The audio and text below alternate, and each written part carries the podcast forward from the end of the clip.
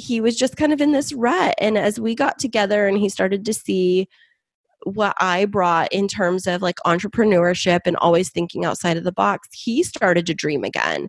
And I think that's the thing about entrepreneurship is it's contagious.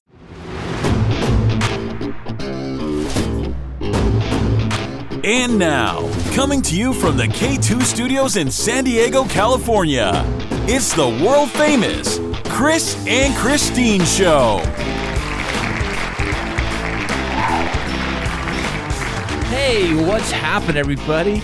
How you guys doing today out there? I am Kris. And I'm Kristine, and welcome to episode 59 of the Kris and Kristine Show. Do, do, do, do. Well, that is a great old fantastic. And thank you for listening to our podcast. We really appreciate this. Yes, we definitely do. And we have a fantastic show lined up for you this week. But before we hop into it, let's find out what's been happening in our lives. So, Kris, you want to start us off? Well, this week, I, well, it's been great this for this week. We've been back in the house. No more hotel. The house disaster of 2020 is pretty much wrapped up. I do believe the contractors finished up the little nooks they had to take care of, and it's all done. And now we move on to payment, which is paying off all the contractors these big old fat checks. They're like jumbo size. They're like they're like the ones you win when you get the lottery and you hold them. They're like the size of a big cardboard sign.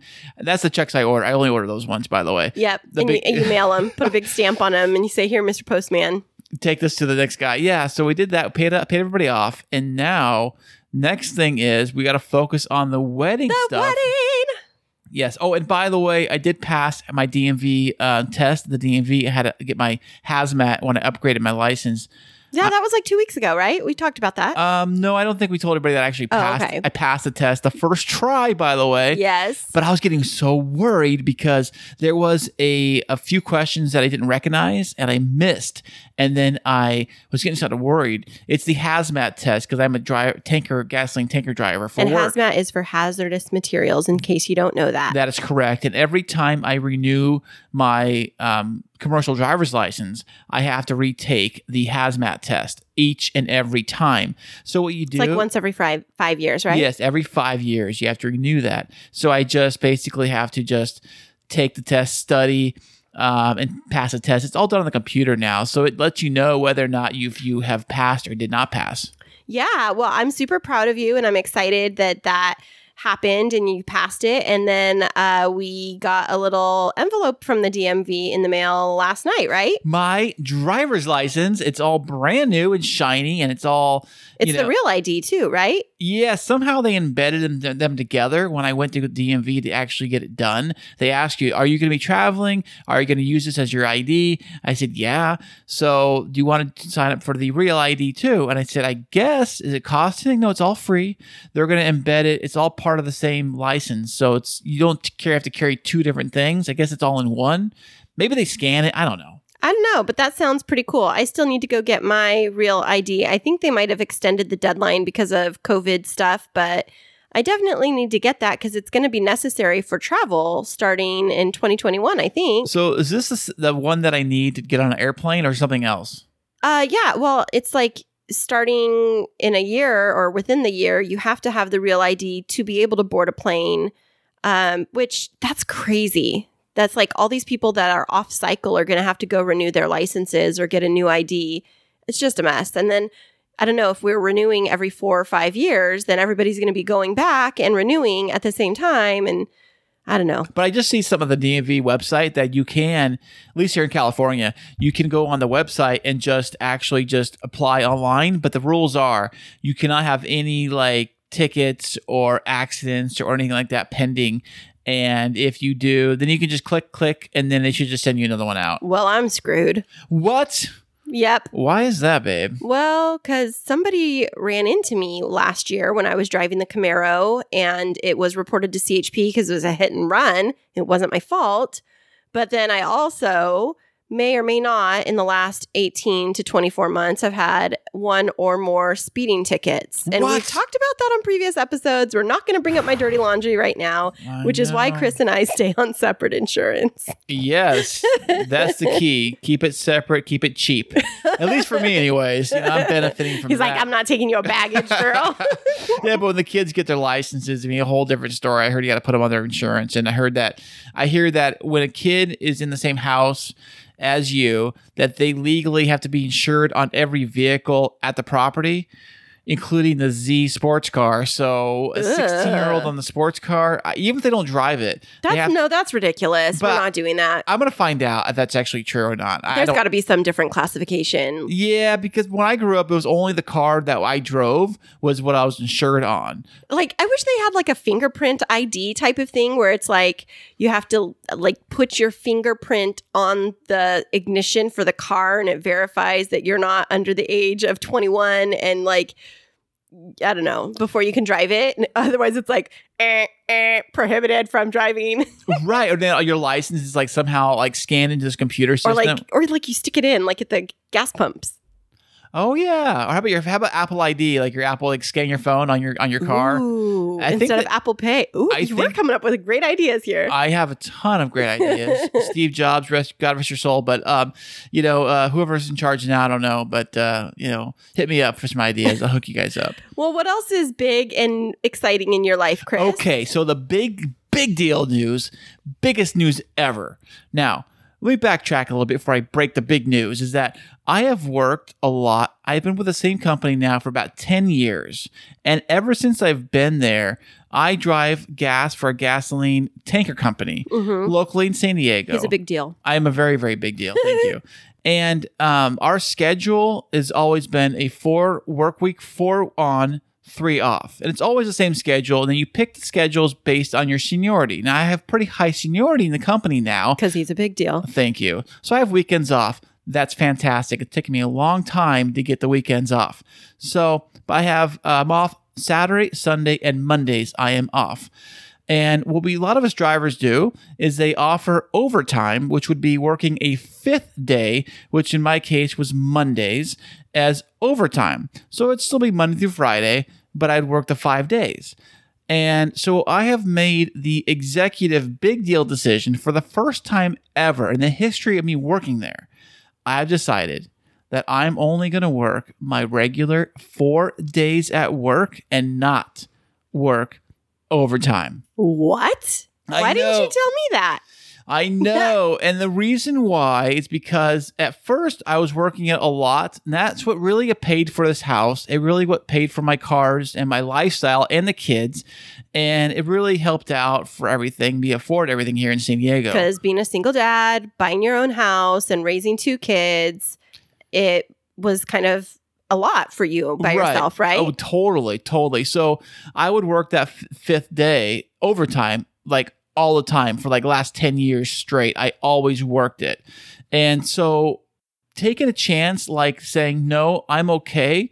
And I'm okay in this relationship with Kristine. I feel very comfortable with her and very comfortable with our um, situation that I am going to rather work more to have more money. I'm going to stay home more to be with the family and to be with Kristine. And I think that's kind of like it's it's almost like I'm quitting my job, but I'm not really quitting my job. It's like I still I'm still working. I'm still working my regular full time. I'm just not going to work the extra overtime that I used to always work. and so you're choosing to prioritize family time over extra money in your pocket.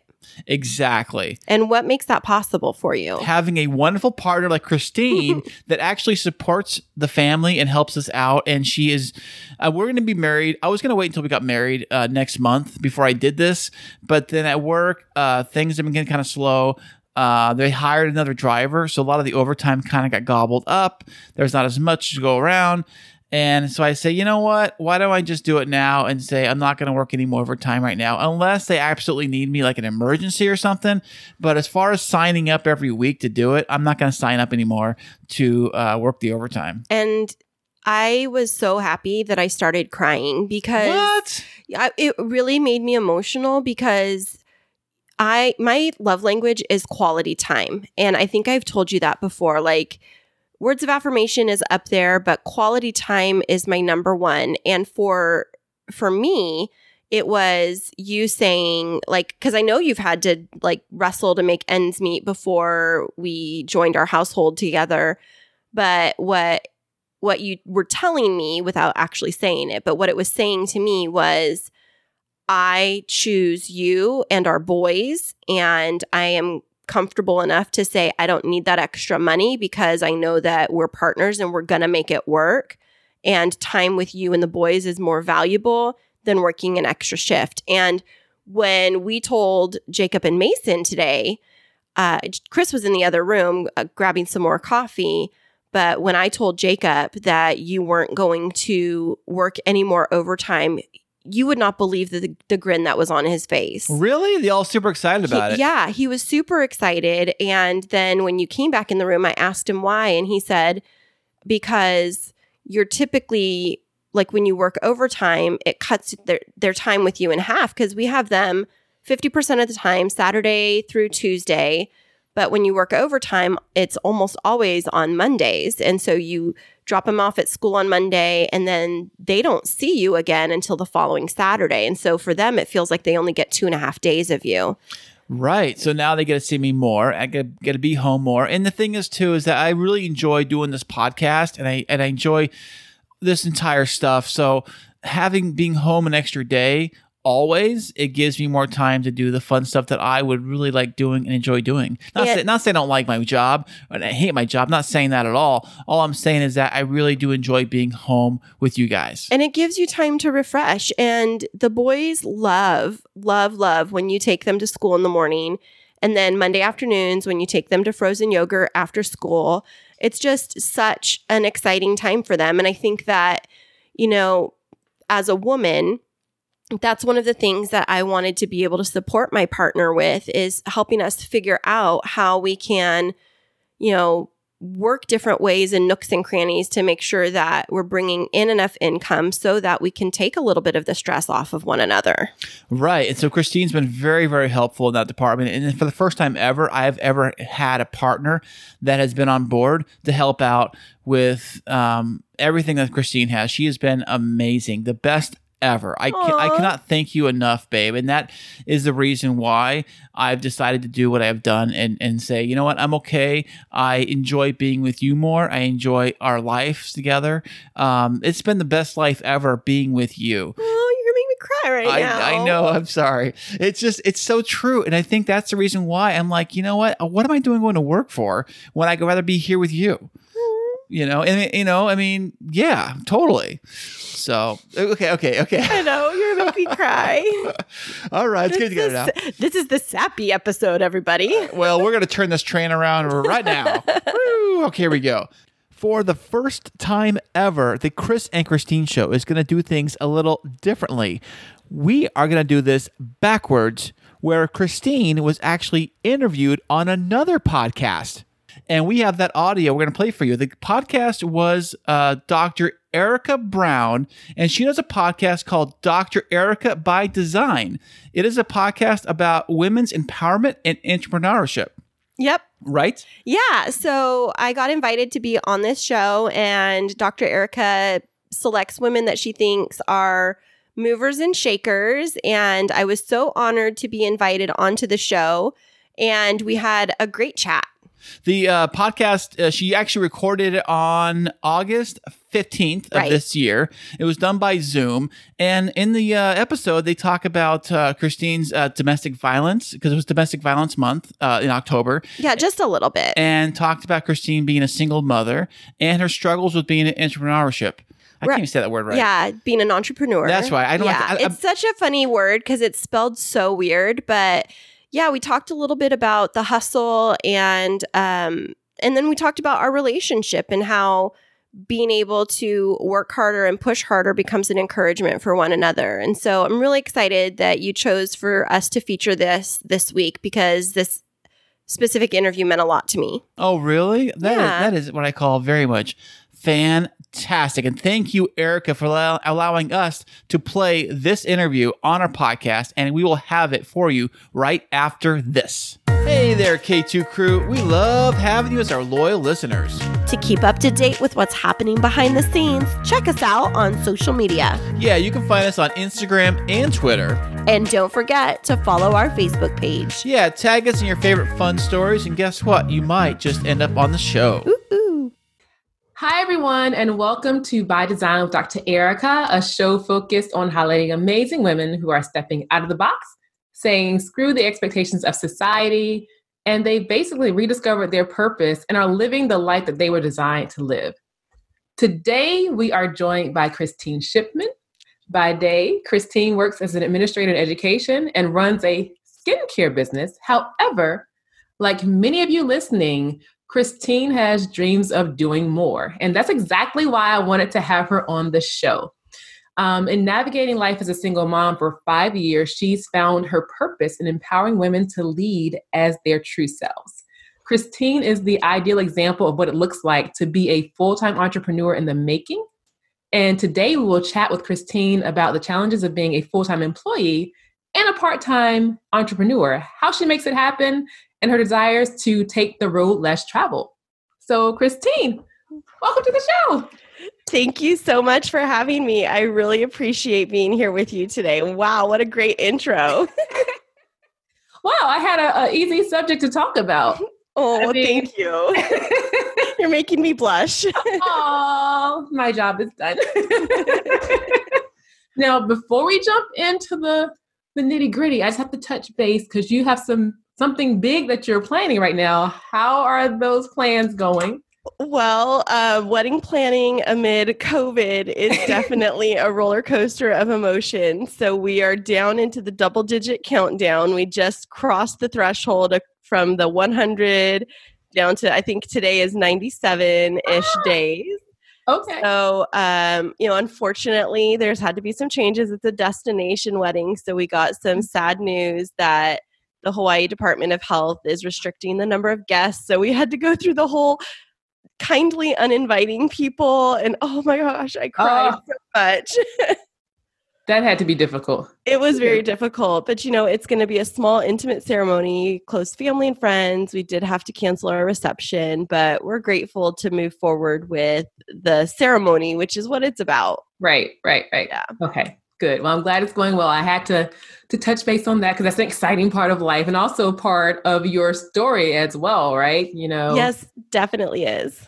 Okay, great. Now, I know when we chatted before, you know, um, we kind of talked about your journey and in the intro we mentioned that you are still sort of in the full-time employee space but doing right. some entrepreneurship on the side so when did that bug bite you like that bug that says I think I want to do a little bit more than just this job that I have here. I want to do something for myself. Well, it's funny that you would ask that question. I was as I was getting ready this morning to sit down with you today, I was thinking about that very same thing. Ah. Like, when did I get this like hustle mentality? And it goes all the way back to when I got my first job at 14. Money was pretty tight at home, and my mom had gone back to college my dad was an entrepreneur trying to build his own construction business and i saw that. I grew up on the job sites with him and i saw how hard it was but how fulfilling it was for him to have this thing that he created. And so you know 14 i got my first job. I've always had at least one job if not two or three and that's followed me through my adult life. I have been very successful in education. I've been in education since I was 22, but I've always had a side hustle alongside that. Over the last several years, as I've been pursuing my doctorate, it really got me thinking though about like what is my impact that I want to have with my life and what is that purpose because I've done great things in education and really helped to support students have equity and access to opportunities but beyond that like could i be doing more and so as i went through my divorce and um, coming out of a relationship of domestic violence and reflecting on that whole process i just had this great passion well up inside me to support and empower women.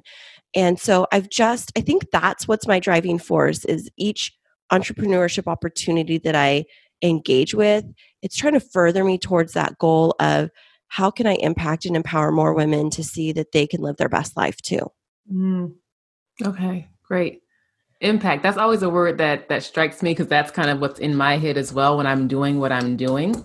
Right. Is the impact that you have on others. And I, I hear a lot of people that say, well, I don't know what my passion or my purpose is. And I, have been looking for it. And you kind of spoke to how you came about it, but mm-hmm. was that process easy? Or can you just kind of help us understand how how how long it took you to get to that point, I guess? Well, I went through a really dark season. I, as I mentioned, I came out of a relationship where um, there was lots of different types of abuse that were involved. Financial abuse. When i left that relationship finally i was i had nothing. I mean i had a good job so i'm very thankful for that. Mm-hmm. but i didn't have anything in my name. I didn't own my car. I didn't have access to my bank accounts i i had no emergency fund i had nothing to fall back on and i uh, was grateful that a local domestic violence shelter helped me through that transition of learning how to advocate for myself. And I was just, I stepped back and I thought, like, if I'm going through this, I went and I got a college education, I have a master's degree, like, I shouldn't be facing this. And then I thought, like, there should be no shoulding in this. Like, it's not I should or shouldn't, it's I am. And how do I help prevent this for myself in the future? And how can I help others learn about it? Nobody wants to go through a divorce. It's not what you get married to do. And, but when you find yourself in that situation, it's like, how have you created your own path so that you can still bounce back up? And mm-hmm. I think that that that really low time in my life of having to figure it out, having to figure out how to qualify for my own first apartment, how to support my son, how to you know just navigate learning how to and it sounds it sounds so steeped in privilege and i know that because i had a partner that was taking care of it but he was also abusive in that that um, nature of just controlling everything that i just had to learn. I was 34 years old and i just had to figure out like what am i going to do so that this never happens again? And so i went through a, a dark period of time for a year and a half of just stumbling around and trying to figure out and refusing to get help from anyone else because I was determined that I was going to figure this out on my own. I didn't want anybody bailing me out. I didn't want borrowing money from anyone. I was determined that my son was going to see me rise up from the ashes of this and look at me one day and be like, that's the kind of woman I want in my life that's mm-hmm. determined enough that no matter what, she's going to find her way back up. Right. That's awesome. Thank you. That is awesome. I love that. Yeah. The kids can be a, a very powerful motivator for people. I don't have kids, but I, have mm-hmm. heard the stories of women like you, you know, who they want their kids to see what they they want their kids to, to envision and see in them what they would want for their kids and the future spouse or wife, husband, whatever. Exactly. I, t- I talk with my son a lot about it. And now, as I'm getting married, I have two more boys coming into the picture but I talk with my son, and I have all along the way about the importance of working hard for what you get to enjoy. And mm-hmm. so now he and I travel, and um, we have a lot of different experiences, and he's been able to see the world. But I talk with him about so in my business, we just had five really good months. And so mommy was saving a portion of that for our travel fund. The rest of it was going to pay for other essentials and to save up our emergency fund. But this is because I worked hard. So all of those nights when you saw me up late after you went to bed, that's what that was for. And so teaching him that you work hard, play hard. Right. And you bring up an interesting point there where you said sacrifice. Mm-hmm. Um, you know, you being a mom, well, now having three total kids, yeah, you know, and full time work and your side business and you also have a podcast with your right. Family. Um, how do you navigate that? Because I, I speak to a lot of women and they want to do these things, but then it's like these distractions come up or, you know, the kids things come up. So how do you actually work to make all these things fit into your life? Yeah, I love that question so much. And I think a lot about my background in college. So I went to school for a political science degree, but I minored in economics. Hmm. And in economics, there's this concept of cost and benefit analysis and hmm. trade offs. I apply that to my life. Whenever something comes in, I do have hobbies and I spend time like I, I'll sit on the couch and on Netflix for like binge watched Sunset season or Selling Sunset season three. Like don't judge. It was no, it was fantastic. Real, yeah. real housewives of like and stuff. Yeah, I do that. right, but you also have to put rub that up against like what is pressing right now. So in my businesses, because there are multiple of them, I'll ask like, do I have a deliverable that I'm working towards, or is there something that I need to produce? And what would be the cost of sacrificing my Netflix time right now and sitting down and doing this versus the benefit of going and you know sitting on the couch. And that's not always what the trade-off are trade-off is. I'm oversimplifying it. But when it comes to like family time my fiance and i navigate that and i'll say to him we talk a lot about like what's coming up in the week and i'll say you know i have a research article that i'm getting ready to publish. I think i'm going to need like three or four hours. Are you okay with the kids just kind of managing themselves while you're working on podcasting stuff and you know they could play legos or whatever. And then we'll come back together at five o'clock and have family dinner. How's that? Mm-hmm. so it's all about kind of a negotiation. And i think having a partner that is supportive of that entrepreneurial spirit is really really important. And i wouldn't say that i had that before. Gotcha. So negotiation but also just the communication of the piece of of making that happen. Do you have that conversation with your kids as well? Like like you say, mommy needs to take care of X, Y, and Z. Yeah, I'm I am consistently communicating with the kids about like what's our plan and that's I think one of the things that's the bane of my existence is my schedule. Like I live and I die by my schedule. So I'll open up the calendar app and be like, okay, kids, this is what I have going on this weekend. Is there anything that you really needed to do? And, you know, the boys are always like, yes, I wanted to go spend my money at Target. I'm like, and that's not happening. and so you know we're teaching them responsibility too. There's chore lists and uh, we are building that entrepreneurial spirit with them where they have their required chores that allow them to earn their allowance. But there's this accessory list of chores that they can tap into if they're wanting to earn extra money. So it's like those elements have an added value to it. So raking leaves in the backyard it's going to take you 30 minutes and that's a dollar. So like help having a value associated with it so they know how to start valuing their time and their energy and efforts too. Because we think that kids that just have money handed to them don't necessarily value it as much and and so we're just trying to make that a, a real mantra in our household. Right. I like that that the accessory uh chore the accessory list yes. yeah yeah yeah that's cool that's cool so okay, that helps. Yeah.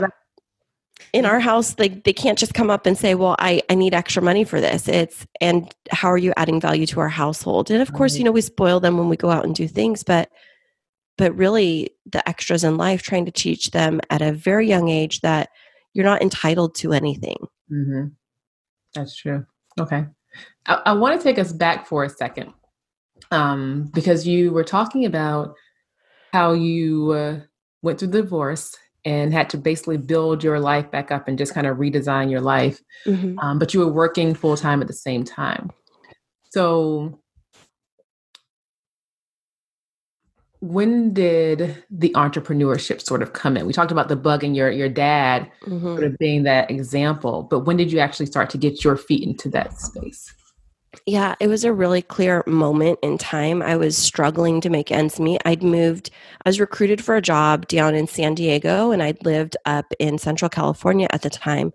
And the cost of living in San Diego is exorbitant. It's very, very expensive. But it's so I, beautiful. I know it is. it is gorgeous, and that's part of moving down here is for the lifestyle. And so, you know, I had uh, before I went through my divorce, I had a beautiful home and you know my mortgage was it was a four bedroom three bathroom house brand new build and it was like $1350 a month. I moved to san diego to a two bedroom apartment in a not fantastic area of town. And it was $2000 a month. And i'm trying to support my son and just really trying to make things work. And it, I get paid one time a month from my my regular full time career, and I have to make that stretch. Mm. And I remember sitting down and looking at my bank account and realizing I had to figure out something to do with my son so that I could work. And I needed to pay for him to go to day camp during the summer, and just realizing I didn't have the money for it for basic needs like that. I thought there's got to be something more. There has to be a way for me to work my real job and then fit something into the nooks and crannies of my life. And, you know, I'd been watching my sister's Facebook feed and she had started this side business. And I, as I was scrolling through Facebook, really, you know, in this self pity mode, she's like lounging next to this infinity pool in Jamaica saying, uh, This is my training scene for today with my side business. And I was like, I'd seen her posting about different products and things that she was marketing. It was a multi level marketing company. And I was like, it's a pyramid scheme. it's ridiculous. I don't want to be part of it. You can't make money. They're just, you know, all of the things that everybody says. I've had those thoughts before. right. And so, and I was like, nobody ever makes money. Nobody mm. ever makes money with it. But then I saw that, and I know my sister is super frugal and super practical. And here I am looking at my bank account, realizing I I can't afford the basics with my son to get him childcare. And then I was just like, you know what? Nothing changes if nothing changes. The worst thing that happens is I invest a little bit of time and energy and money in this, and maybe it materializes to nothing. But in the best case scenario, maybe it changes my life. Mm-hmm. And so that was that mentality. I think everybody comes to that decision point of like, what is it that I really want? And am I willing to take the risk to jump out and and see if it actually could work for me? And that was my moment. Right. Gotcha. And it's that risk piece that people seem to struggle with because you don't you don't know. You don't know what when you leap off the mountain, like, is there gonna be something there to catch you? You know, you just don't know. Mm-hmm. Right. And I think it's women that struggle most with risk. And I'm not trying to stereotype, but my doctoral research is really around uh, the underrepresentation of women in color in senior level leadership positions. And there's a lot of research around that men are more um, attracted to risk and women are more risk averse because we want to be more calculated.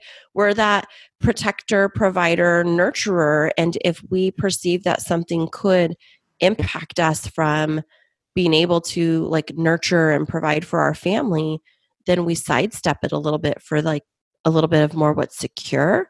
Mm-hmm. And I mm. think that at some point you come to this call like to come to Jesus moment where it's like, what is it that I really want to do with my life? And am I willing to sacrifice and make some changes to make that happen? Right. That's interesting that men are, are well, I guess you see that in corporate all the time. Like right. men just like even we think about always hear people say when you're applying for a job, you know, men tend to just apply for whatever. Like they'll take that risk to apply, even if, even if they, they don't meet the criteria. And women exactly. are like, I'm missing one thing on this list. I can't, I can't do that. yes, you're, you're hitting the nail on the head. And that's exactly what I'm talking about is like men will apply for jobs that they're 20 or 30% qualified for like that they meet 20 or 30% of the characteristics and they're like, oh, yeah, I could do that. Mm-hmm. As women, you're exactly right. We'll look and we'll say, oh, well, I don't meet this or this, so I'm not going to go for it. And and I don't think that it's just on us. Like the way that I'm phrasing it makes it sound like blame the women, but it's the environment that we've been raised in. Mm-hmm. And so one of the things that engaging in entrepreneurship and speaking as a woman engaging in entrepreneurship what it does is it helps to normalize that risk for others to feel like well, if she did it and she's okay and she didn't lose everything and she can still have a full time job and have two, three, four businesses on the side, maybe I can too. Now we're gonna have to talk about that one. we're gonna get to that in a second. Because that's a that's a lot of businesses, Kristine. Yeah. Um, but I wanna I wanna ask a question about so you you you were doing your full time, you now have the the side business. Mm-hmm. Um and your your dad's experience you know when mm-hmm. you think about your experiences as an entrepreneur and what you learned like what is the key thing that you think you learned about yourself in entrepreneurship oh that's a really great question um, i think that i've realized that i can maintain um, a positive energy in a lot of different environments and that positive energy gives me energy to invest in other things. Mhm. sometimes people get so knocked down when they encounter adversity and i think that your mentality and your approach towards adversity dictates how successful you're going to be. So like when i encounter a challenge i look at it as just that and problem solving and i'm very determined. So it's well how am i going to get through this and get over it not how am i going to allow it to cripple me Mm. and so I think I've learned that about myself is I can carry this philosophy of abundant positivity into everything that I do and that really can give me energy to lift myself out of the gutter if I've had a failure in whatever to be able to try something different. Right, right. Okay. I like that. Thanks. No, that abundance. Okay, cool. So now let's Well, get to this. Go ahead. I'm sorry. I was just going to say cuz you know positivity it's it is abundant and and we can create it. We can, you know, fake it till we make it and there's times when it's really difficult to do. But we do have a choice every day when we wake up. We can be negative, we can be severely impacted by what's around us or we can choose to find hope and optimism. Right. Is there anything that you wish you would have known about the space of entrepreneurship before you sort of started to venture into it? I wish I would have known that you don't have to have any specific qualifications to get started with whatever business. I I carried this mentality in of, well, I have to go to business school or I have to have, you know, some patent or trademark. Like I have to have all of those things before I step out into that space. And I think that would have helped me start earlier. Um, and then also like understanding things like the stock market. That's something I still don't have a really strong understanding of like how do I invest for my future? Mhm. Those are things I would have loved to know that I could learn when I was 18, that I didn't have to wait until I was, you know, 30 or 40. Right. Yeah, the stock market, I I don't get it all. I mean, we played the stock market game in school, but I don't think I Right. ever grasped like everything around it. So I'm right there with you. Mhm. And the need to not be, like you say, an expert or have all these different qualifications, it can be a struggle, especially for people like me who are type A, like I have to know everything or I have to be an expert in my mind in this to start it. Um, it can be a challenge. You know? It totally can be because we look at the like the deficiencies that we don't carry into it as disqualifiers instead of looking at those things uh, like how can I create a workaround for that? How can I get those skills without having to carry some official title or certificate? mm-hmm. Yeah, that is the hard part. But once you get over that, it gets a little bit easier. Yeah, it definitely does. Experiment, and you, I think you get over that need to be the perfectionist type of person and that need to always be right. And you just try it and you kind of look at it as an experiment and you learn from it what worked, what didn't work, and you move forward.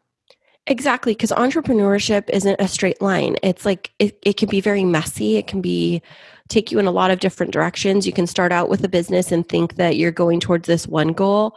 And who knows, maybe you have a venture capitalist that comes in to invest in your company and it pivots your purpose a little bit. And so it's that flexibility, malleability, and that willingness to think outside of the box is really what that entrepreneurship spirit is about.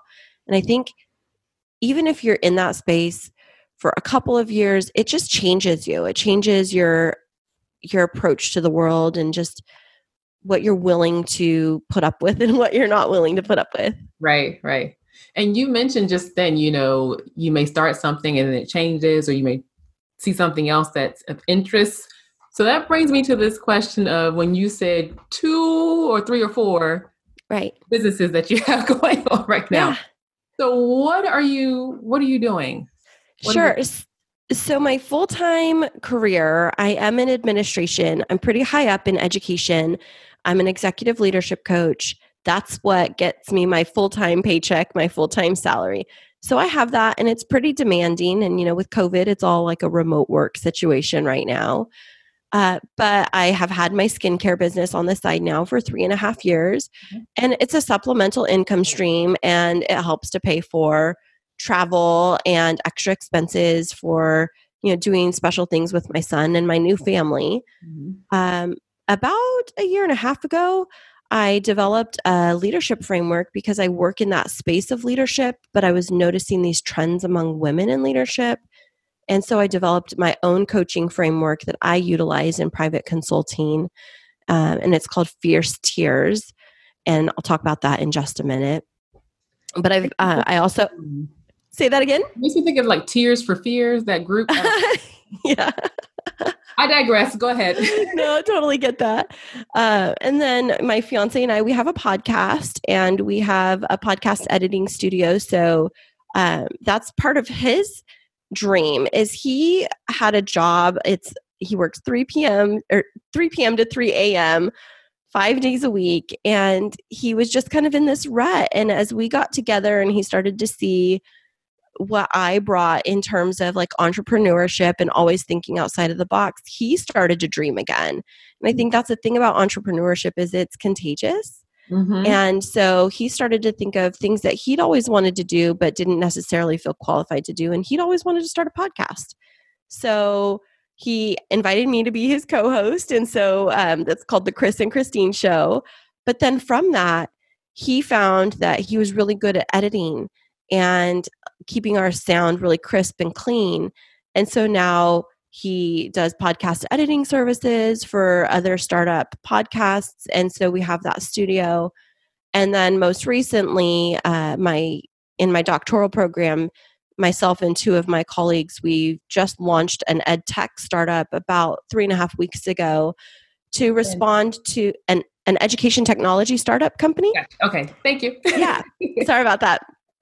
And it's really to respond to the need of families that are struggling to support their children academically in a distance learning environment. And so we've created something that's needs responsive. And i think that's part of the thing about the entrepreneurship is when you start a company you need to look for the market need for it. Don't just like start something that there's no demand for. And right now there's a demand for academic support programs. And so i could sit there and i could look at you know, oh, there's a need and nobody's meeting it.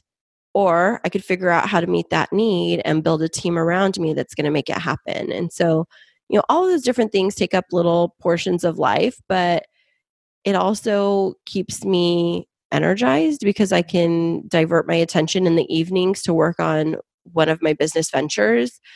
But I don't do it alone. I build people around me, like my fiance with the podcast. He'll carry the load sometimes more um, or my co-founders we all have different responsibilities within our startup company. Gotcha. How did you find like your circle? Obviously your fiance you know he was easy to find you know. Um, but how did you find the other people that sort of around you for these other businesses that you're working on?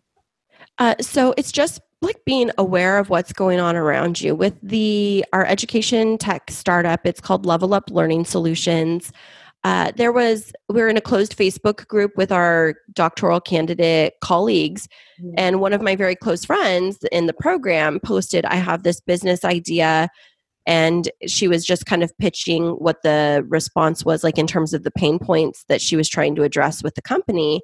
And she said oh is anybody interested? Well i knew her. I know her work ethic. And i thought well there's a need out in the market and she's brilliant and she's offering me co-foundership and anybody else that comes on board why wouldn't i jump on? Because at, there's minimal investment of money and possible big rewards not just financially but in terms of impact within uh, an underserved area right now. So i just felt like well whether it's six months or six years on this business venture i can do that. I'll be a better person because of it. I'll learn through the process and if i fail i fail. Well, if you fail, no, you didn't fail. You just learned. exactly. It's all about like failing forward. You know, sometimes exactly. we have these little micro failures, but they're not. Some, we assign so much value to failure. Like if I fail, then that's the, then I have failed, and we internalize it, and it becomes our identity. Instead, like entrepreneurship is about, like I said, normalizing risk, but also normalizing failure. We're all going to fail and the more comfortable we get with it it builds resilience for us to like get back up faster and try something different mm-hmm. love it i love that you had like this impact on your fiance though to start his own business as well that's that's amazing Well, and and the same for him and me. You know, it was his idea for the podcast, but you can be that supportive cheerleader on the side saying like, "Yeah, do it." And, you know, here's a resource to build your free website. And here, you know, he's learned website development because of it, um, social media marketing, uh, and then audio engineering. So, you know, when you are an encourager and let's that abundant positivity, like when you carry that into your life, it could be contagious and other people see themselves through your eyes like oh what's possible? Right right. Did you ever have any challenges of uh, or fear of what outside people would say about you know Kristine you have a full-time job. Now you're doing all this other stuff. Like there's no way you can do that Kristine. That's that's crazy. Yeah i struggle with that every day because people look at me and they'll say well how do you get it all done? Um, I, you know, oh, I could never do that, or I'm just so busy. And it's like, I get that. And then people say, well, you know, shouldn't you be focused on your wedding and on your family? And there's that's back to that or what I said earlier, like people should on you, like they they should tell you you should do this, you should do that, you should. They try to box you in, and and I I face that. I face imposter syndrome every day. I face this feeling of like am I making this all up? Like, do I even really belong? Can I really cut it? I face that on a daily basis. But the doing the work every day, like stepping it out, really helps to combat that. And it's like I get up every day and I say, I'm going to be really good at whatever it is that I'm doing today. I look at my calendar and I get to work because the more energy we spend on what other people think about us, the less it allows us to invest in our own dreams. And so uh, one of my favorite motivational speakers, Rachel Hollis, says, like, what other people think about you is none of your business. And so I've had to start embracing that. Like, if somebody's giving me a sideways glance or saying something, I'm like, just call it out for what it is. Thank you for trolling me. Have a nice day. yes, that that is that is true because that can also be a, a big deterrent. Not just you know what close people think of you, but in this space, and in the time that we're in now social media is so big and it seems like in order to be an entrepreneur you almost have to be on social media even though you may not like it and there's that chance of those trolls and that fear of what people are going to say about you or your product or whatever on comments on social media Right. We can get so tied up in what other people think that it keeps us from living our life. And at some point, you just have to ask yourself, like, am I living their life or am I living my life? Because at the end of the day, I have to go to sleep and talk to myself. Like it's it's my voices in my head that I need to wrestle with in my own uh, demons. And so if I at the end of the night can be like, whatever I did today, I know I did it to the best of my ability, then that's enough for me. Right. Right. So now you mentioned a few things that I want to touch on. You know, I think we talked about this, at least I talked about this on the show several times, and you talked about support, mm-hmm. which is is key. Um, having the support of your fiance, the, the support of your kids, really, and and the support of the people that are on your team in your various businesses. Are there any other resources that you found to be valuable in preparing you for your entrepreneur endeavors, whether it be uh, the actual company itself or even preparing your mindset for it? So I read a lot, and reading has been something that's been really important to me as building my brain up to understand what it is that I'm made of, like understanding how I think and I operate. So personal development books are really big for me. And then anything around growth mindset, because I don't want to be this person that's just satisfied I'm constantly trying to improve mm-hmm. and constantly trying to innovate. And so, um, Carol Dweck's worth around Carol Dweck's work around growth mindset has been very important for me and integrating that. Uh, so I think that that's one of the things is anytime you have those negative thoughts, those automatic ne- automatic negative thoughts that kind of replay over and over again in your head, you just have to have truth to speak to that. And so getting immersed in research, getting immersed in personal development books, uh, TED Talks, and things like that really helped me to kind of combat that negative tape in my head. Mm-hmm. Um, my mom is also a super supportive person. My mom and my dad, they've been married for 50 years. And yeah, I know they're celebrating 50 years in February, actually, the day before Valentine's Day. Happy early anniversary. Thank you. uh, and they have always demonstrated taking calculated risks. Mhm. And I could get involved in a bunch of different things, and my mom will be like, Okay, Christy, are you sure you have time for that? And I'll say, Oh, yeah, mom, da da da da. And she's like, Okay, well, you know, let us know what we can do to support you. And um, I think that that's really important for me too. Is you know, my parents came from very humble beginnings, and um, both of them wrestled with, you know, coming out of poverty and food insecurity and things like that. And so they're very supportive of us girls figuring out whatever it takes to be financially independent. Mhm. And you know, I'll say that that's one of the big things that my parents did for me from the very beginning. I- From when I was in high school, I didn't I didn't have goals for myself. I wanted to just graduate and get married and I wanted to be a stay-at-home mom and that was my mentality and my mom said you can do that but you will get a college college degree first, at least a 2-year degree Mhm. you need to always have a plan B. And so I think like that supportive voice in my head is always have a plan B allows me to prepare for the unexpected. And I think have I had I not had that s- support system through my entire life, like I don't think I'd be where I am right now. Right.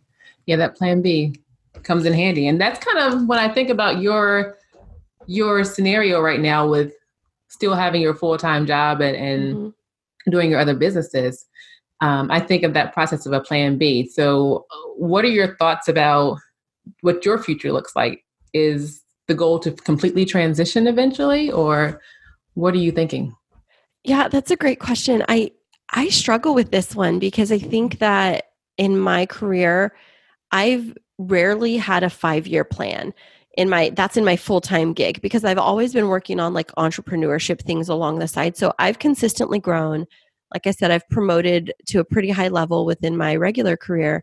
But there comes a point where it's like my next step is either going to need to be into the role of superintendent because that's where I'm at in my career, trajectory or to leave education and to like go out into full-time consulting. And and it's a very big decision to make. And so if I step into a role as a school district superintendent my school board isn't going to be as supportive as of my entrepreneurial efforts. And at that point in time you do have to let go of them because you have a board that's kind of governing your contract and so I've been wrestling with that lately and I've been a little bit stalled out. And I think that's why maybe I'm going so hard in the entrepreneurship space right now because I'm like, I've got to test this all out. I've got to see like either I'm going to get it out of my system or I'm going to like make the leap and I'm going to leave this full time, secure salaried job to go out into the entrepreneurial space. Because I'm not going to lie, it's it, there's a little bit of a safety net. I still have a full time paycheck coming in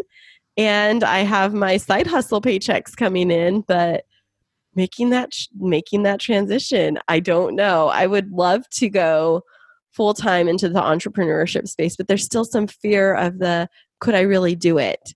Could i really do it and could i still provide for my family in the way that i do right now and so i'm building up that belief bubble for myself and i, I think that over the next two years i'm going to be able to start to make some concrete steps to branch out on my own Okay, gotcha. And I, I, I love your answer because it's a very honest answer that a lot of people are probably struggling with right now themselves is what do I do? And sometimes I think we see social media and like people just, I quit my job, which is what I did. I quit my job, you know, and now I'm doing this. And I was just like you. It wasn't like I just woke up yesterday and quit my job. Like it was a, a process that I had to go through in my head Mhm. over a number of years before I got to that point. So you are definitely not alone in thank you. But well, because if you think about it, like I've spent so much time and energy getting an education and getting degrees and putting them into practice. Mm-hmm. And I am on this, like, I don't want to call it an escalator, but like a moving sidewalk of like, here's the next step for you, and here's where you go. And then there's this pressure of, well, school districts need really strong superintendents. And I'm like, I know. But can my family handle that? Because there's mm-hmm. immense political pressure and it's you know, I have to see what fits with our lifestyle and what's going to be the best fit for us. Right. Now, you said that right now your full time job supports your entrepreneurship. Yes. So you've had the discussion with them that you're doing things on the side?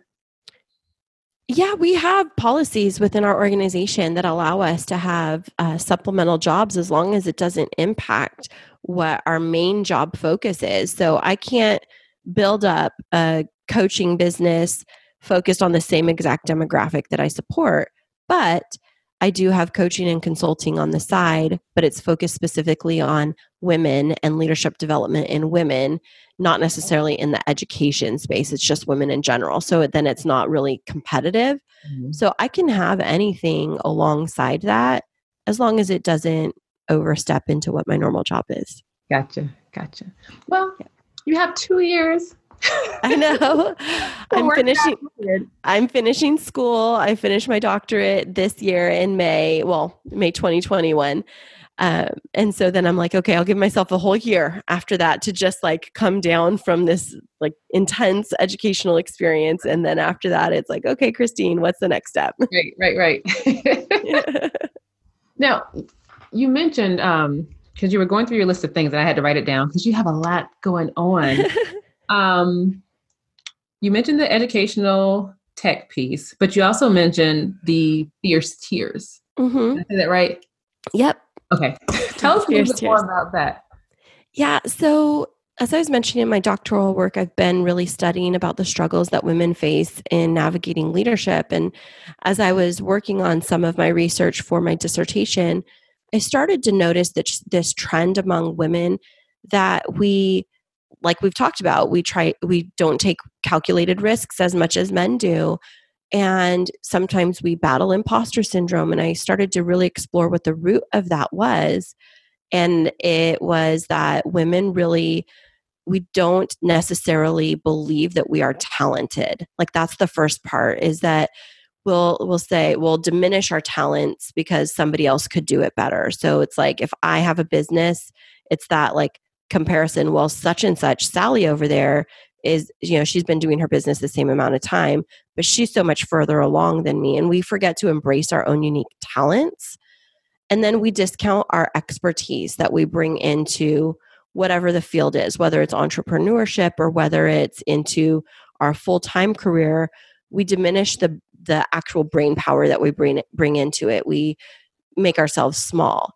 And then we have this power in our authenticity, our resilience, and our strength. And I was reading that over and over again in this research is that, you know, women as leaders, they're very facilitative, they're viewed as authentic, they're very resilient. You know, women of color specifically have been able to overcome so many barriers and consistently are still showing up for leadership opportunities. And then there was this theme of strength. And so when I started t- looking at those elements, it was talent, expertise, authenticity, resilience, and strength. The acronym was TEARS. And I was mm. like, oh my gosh, that sounds like so weak. Like, why would I use that acronym? Because when people think of tears, they think of crying, you know, and women, we are over identified as being overly emotional. You know, people will say, Oh, look at her, she's crying, or you're so sensitive. I used to hear that all the time. Get a thicker skin. I cry all the time. And I started to ask myself, why is it that I cry? I cry at injustice. I mm-hmm. cry when uh, people are mistreated. I cry when I'm angry. I actually don't typically cry when I'm sad. I cry when I'm angry about something that I can't fix. And I started to realize that tears for women come from a different place. I mean, sometimes it's that we're moved by emotions, but sometimes it's because we're trying to break through and try and accomplish something and it's just not happening and we just feel so overwhelmed at the barriers. And so when i started to think about that i started to think of tears as not a sign of weakness but as a, tiny, a sign of strength. And for me my life word is the word fierce. And it's kind of funny because as i came out of my divorce that term fierce had such a negative connotation. Like you think of like somebody that's aggressive and i started to do a word study on that term fierce and it actually, at the root of it, means to live with a heartfelt and powerful intensity. Mm. And so then I thought of how women show up in the world and how we really lean into things and we're willing to take risks. And I thought, fierce tears is really how we show up in the world. We show up with our emotion and then we live with this heartfelt and powerful intensity. So why wouldn't I package that together and help women to understand that that thing that other people see as a sign of weakness we can leverage as our strength? And so that's how I coach women in my consulting business is really around understanding what your talents are and so going through a talent assessment and really starting to explore different aspects of your being that maybe you didn't embrace typically and then getting really clear on what your expertise is because sometimes as women we'll jump into a new initiative or a new endeavor but it doesn't really align with our expertise but it's shiny you know it's it's pretty and we want to do that. But if you're not in your area of expertise and passion then you're going to lose motivation in that. And so then the other aspect of the fierce tears framework is embracing your authenticity and being comfortable in your own skin. Because again, as women, sometimes we get caught up in the imposter syndrome, and our coping mechanism is to try and be something different. But instead, being able to be comfortable in our own skin is really, really important. And then recognizing our own resilience and strength and learning how to um, affirm ourselves. And so I think that that's a really big part of leading as a woman and entrepreneurship as a woman is the ability to self affirm because entrepreneurship it can be cutthroat. You don't always have somebody there cheering you on. And so that's why i trademarked this framework and i use it for you know women whether they're contracting with me for just a couple of coaching sessions because they're maybe getting ready to go into the job market or whether it's a woman that's just feeling stuck in her her current role and trying to like get some some insight on how to move forward it's it's really a reflective process of self-development. Gotcha.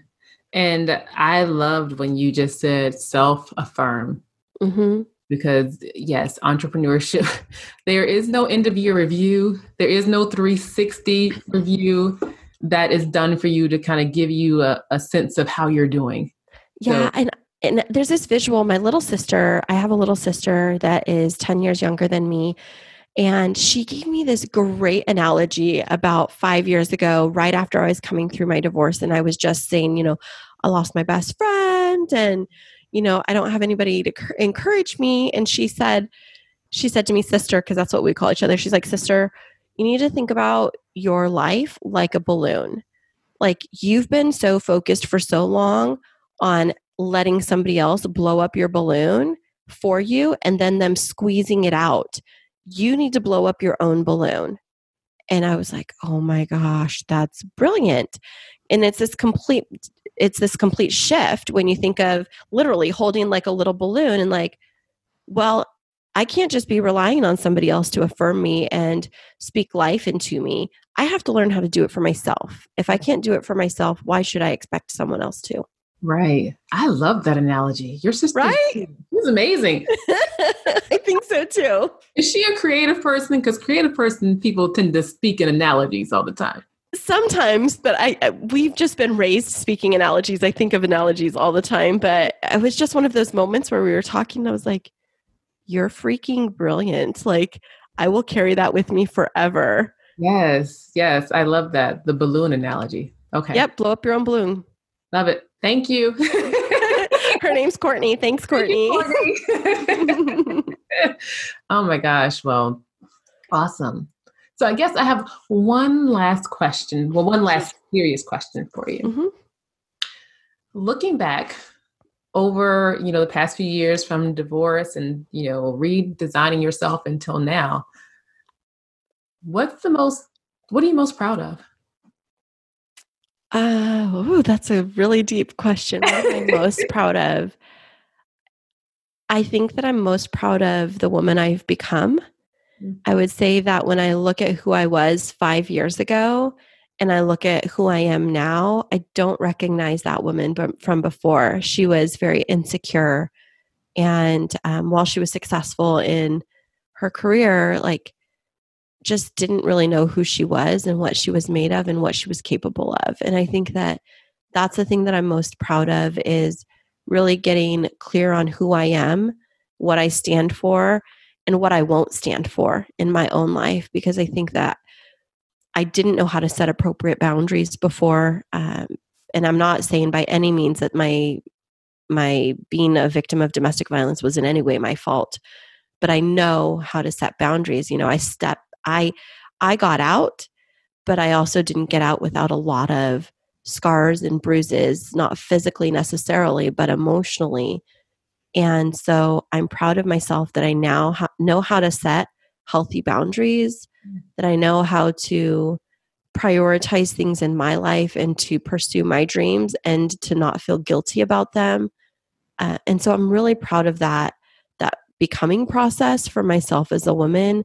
I think is just super super important and I think that that's had an impact on so many others that I coach and that I support. And even in my own family, I think that, you know, we're raising three boys, three young men, and to raise them around a strong woman that has a clear sense of purpose, I think that's invaluable for them because then that lets them know what a woman is worthy of and, and that I'm modeling for them.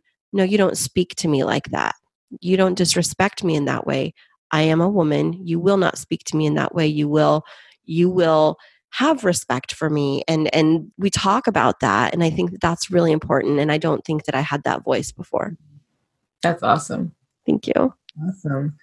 Well Kristine we have come to the part of our show where we switch gears a little bit from the okay conversation to just the fun wrap up fun so I'm ready. Are you ready? Yes. we call it the Fab Four. And okay. It's I, I cheat a little bit because it's not really four, but don't worry about it. and it's essentially just I ask a few questions and you say what the first thing that comes to your mind. Okay. So if you had one superpower, what would it be? Oh, I think that it would be Oh, I've thought about this a little bit to be bulletproof. Like bulletproof because I I am an, a very emotional person. I wish that I wasn't as inf- uh, impacted by the things that people say. Like I don't know, have a thicker skin. Maybe uh-huh. maybe that would be my superpower. okay, so like emotional bulletproof, like yes, and physically. You know, uh, who knows? I just think it'd be really cool. that is the first time I've heard that one. So you get you get the gold star for that one. All right. Maybe watching one too many Marvel movies with my boys, you know, seeing all of these like I'm right there with you. I'm a Marvel fan, so awesome. Yeah. I have Shuri behind me. I'm not sure if you can see her. No. Okay. She's on top. um, okay. if you could have dinner with any three people, dead or alive, who would it be? Oh, that's a great question. Um Ruth Bader Ginsburg is like my all time hero. So I would, and she's alive, thankfully. Uh, I would love to sit with her and just talk with her. Um, I think Michelle Obama is super inspiring and my fiance has been like tweeting her out like would you come on our show? I'm like babe i really appreciate that but i, I think we're uh, you know small time compared. And he's like she's your dream. I'm gonna go for it. Uh, and then i think because i love politics and i loved watching as a young woman uh, the way that Condoleezza Rice led in our country. And I would love to sit all three of them down mm. with me for dinner and just listen to I mean, because they're barrier breakers. They really are just amazing, amazing women and have experienced leadership at a level that I can't even imagine with attacks and overcoming the odds. And I would just love to sit with all three of them at the dinner at dinner and like make them dinner and be like, tell me all your secrets. hey, that would be a great one. RBG, Condoleezza, mm-hmm. Michelle let me tell you, I, Michelle is one of my dreams too. Like in my head, I'm going to interview her. I don't know when. you are. Yes. Speak it into existence. Yes. We're gonna so, yep. Right after she leaves your show, she's gonna head over to like interview as well. So I love that list. Okay. Thank you. So if you had to choose a song to represent your life, what would that song be? Oh, um, that's a great question.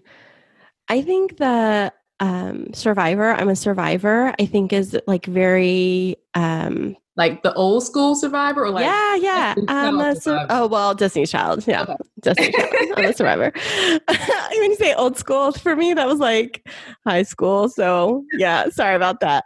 Uh, I think that like the words in that were like i'm gonna get up i'm gonna work harder like the that is kind of who i am and i have been a survivor and so i know what it takes to get back up even after you know being struck down and when people kind of thought that there was like that was it you're not gonna get you're not gonna be able to emerge from this nope i'm gonna prove you wrong right mm-hmm. love it okay survivor videos in my head so uh-huh. Thanks, Me too. I love Destiny's Child. All right. Last questions. Just finish the following statements. Okay. I love my life. Aww. I like that. I dream of going to the Maldives. I know it's random, but I would just want to be like in one of those like cottages over the like crystal clear blue ocean. I dream of that. I literally do. Okay.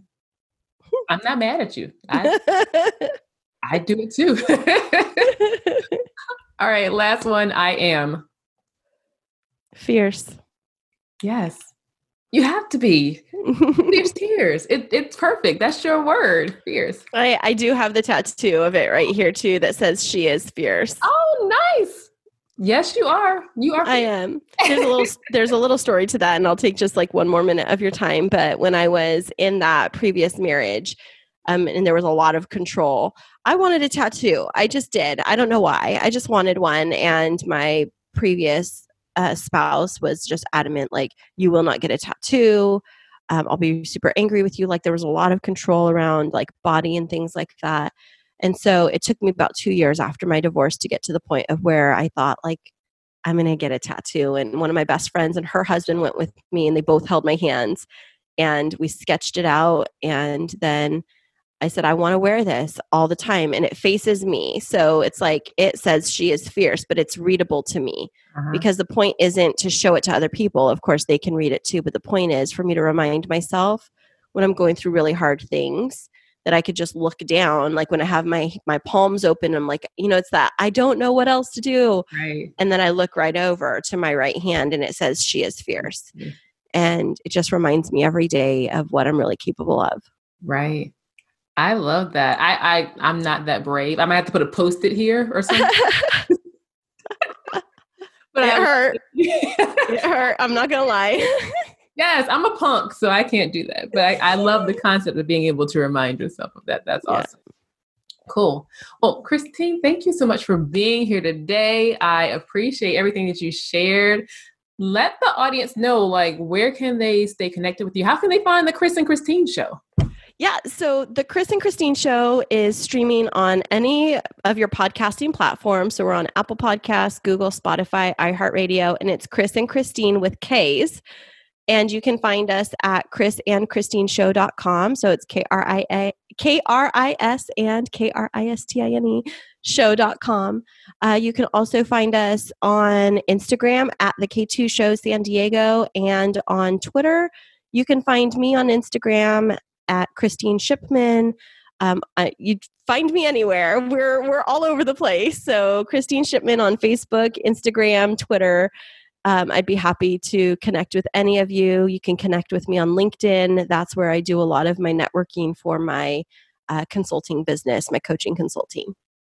Because fierce tears, fierce. Oh, now I'm getting tongue twisted. Yep, fierce, fierce tears. Tears is different because the platform or the or the the content of Kris and Kristine is different from Fierce Tears. So let's it is give them a little bit of a, a taste of how that's different. In terms of the the Kris and Kristine show, what do you focus on? Oh yeah, so the Kris and Kristine show, my fiance and I run a podcast, and it's about life, love, and hot topics. And we do interviews similar to this. Ours are all audio interviews, but we like to bring in people that have unique stories and just learn more about them. But we always talk about our journey through finding love after divorce because both my fiance and I went through some similar situations with overcoming infidelity in our past relationships and then learning how to heal together and, and build a functional relationship for the first time of our lives in terms of a, a romantic relationship. And so we talk about co parenting and, you know, it's lighthearted and fun. And also, you learn something while you're listening. Our episodes are right around 55 minutes to an hour. You can stream them while you're doing your chores around the house. But we would love to connect with you over there. Yeah. Thank you for sharing that. And as always, guys, if you missed any of that, it'll be in the comments. It'll be in the notes. Don't worry, I got you. So, again, Kristine, thank you so much for being here. Guys, as always, thank you for being here. If you've missed any of the episodes, be sure to head over to our website, drerikabydesign.com. And while you're there, be sure to sign up for our By Design Digest so you stay up to date with what's going on, as well as get some great tips and tools and tricks on how to live your life by design. That's all we have for today, and we will see you next time. Bye, guys. With so many podcasts out in the world, you have a plethora of options. Take a chance with Too Many Captains, a movie podcast. Mixing comedy with an academic look at film and Hollywood culture, this podcast is perfect for those looking for a fresh perspective. From deep dives into classic films to debates on digital streaming versus physical media and film discussions based on randomly chosen topics in our What Are We Talking About segments, there's something to satisfy all your movie podcast cravings. So if you're feeling lucky or feel the need for speed, grab your shaken martini or some fava beans and a nice Chianti and subscribe to us on Spotify, Apple Podcast, or Google Play. For more content, visit a moviepodcast.com. Find us on Instagram at Too Many Captains Productions and on Twitter at It's a Film Podcast. Too Many Captains, the jolliest bunch of podcasters this side of the nut house. That was amazing. You did such a great job, babe. And I love how you plug the podcast, of course. yeah, thank you. I had so much fun on this episode and what it brought up for me is really related to what you were saying at the beginning of our show today about your ability to take a break from overtime. And the way that I was raised, you know, I was raised in a very strong Christian household by a very strong and I wouldn't say independent, she is independent, but um a very much provider oriented mother. My dad is amazing. My parents have been married over 50 years. But growing up, there was this section of the Bible that we would read a lot, and it was a chapter in Proverbs called Proverbs 31. Have you ever heard of it? Uh, no, but do do please go on. Yeah, so there's this section at the end of the chapter of Proverbs 31, and it talks about a woman of noble character and describes her attributes. And one of the things that it talks about is that she rises early, she brings blessings to her husband, that um, because of her work and her support of him and who he is in his standing in the community, that it brings blessings on him and on their household, and that she brings only good to her family. Um, and so it, it just, it's a really beautiful passage. And reading it as I was growing up, it wasn't one of those things where it's like I have to check off all of these lists, but it it helped me know the kind of woman that I wanted to be in terms of a wife and a mother. And one of those things was to look at opportunities to bring, I don't want to say wealth, but to bring like a part be a partner and bring financial security to the household. That is great. I I do appreciate that, and that's one of the reasons why I love you so much is because it. Uh, I can see that drive in you. I can see the get up and go in you, and I kind of have it too myself. Yeah, you, and do. you didn't mention that in, in the in the interview, but it's um, one things that I think we're kind of attracted to each other for that very same reason that we have that motivation that a lot of people don't have. Like, like for me during this whole time of COVID, I've been so busy doing stuff. We both been busy, obviously, with the house and the destruction around here, putting that back together, but also figuring out ways to to uh, help other people, like you did with your what you said about your uh, business you're doing with your mm-hmm. colleagues. Right, and on, I mean, I guess I'll just end it at this: that this part of the um, Proverbs 31. I actually have hanging here on the wall right next to where I'm sitting right now. And it says, She's clothed with strength and dignity, and she laughs without fear of the future. And I just remember when I was a single mom, and even in my prior relationship, that, you know, financial insecurity can bring so much fear for the future. Like, are we going to be able to pay our bills? And I don't want to make this all yeah. about money, but when you have a number of different business opportunities or you're trying to hustle in a good way, it does let you know that, you know, if you were to lose your job, you still have a, a plan B and C and D. And I promised myself when I was struggling financially as a single mom that I never wanted to get back to that place again. Oh wow, yeah. I mean, definitely. I mean, that, that that's one place that everybody seems to have like the the biggest focus about fighting about struggling has got to be around finances, and especially now in COVID, with a lot of people are not working. My sister's not working, I know that, and a lot of people aren't, so that they're depending on the government to help them out and things like that. But or it- they just like i said have fear for the future like the what's going to happen next and you know we know that everybody is in a very different situation and we don't mean to share any of our background or what we're doing in any way to brag but what we're trying to say is encouraging each and every one of you to look at opportunities and to think outside of the box and whether it's engaging in some type of new business venture or you know turning that hobby of yours into a small business on Etsy or whatever. Like there are ways that we can hustle and we can bring good to our families. Amen, sister. I love that so much, and you were fantastic on that show today, by the way. Thank you. And thank you all for listening and for kind of hearing my heart. And thanks, Kris, for letting us feature this really special interview to me on the show. Thank you, all of you, for listening. And we will have you back here next week. Remember this week that life is too short to wake up in the morning with regret. So love the people who treat you right, forget about the ones who don't, and believe that everything happens for a reason. If you get a chance, take it. If it changes your life, let it. Nobody said that it would be easy. They just promised it would be worth it. Thanks so much for joining us. I'm Kris. And I'm Kristine, and until next week, Keep moving forward.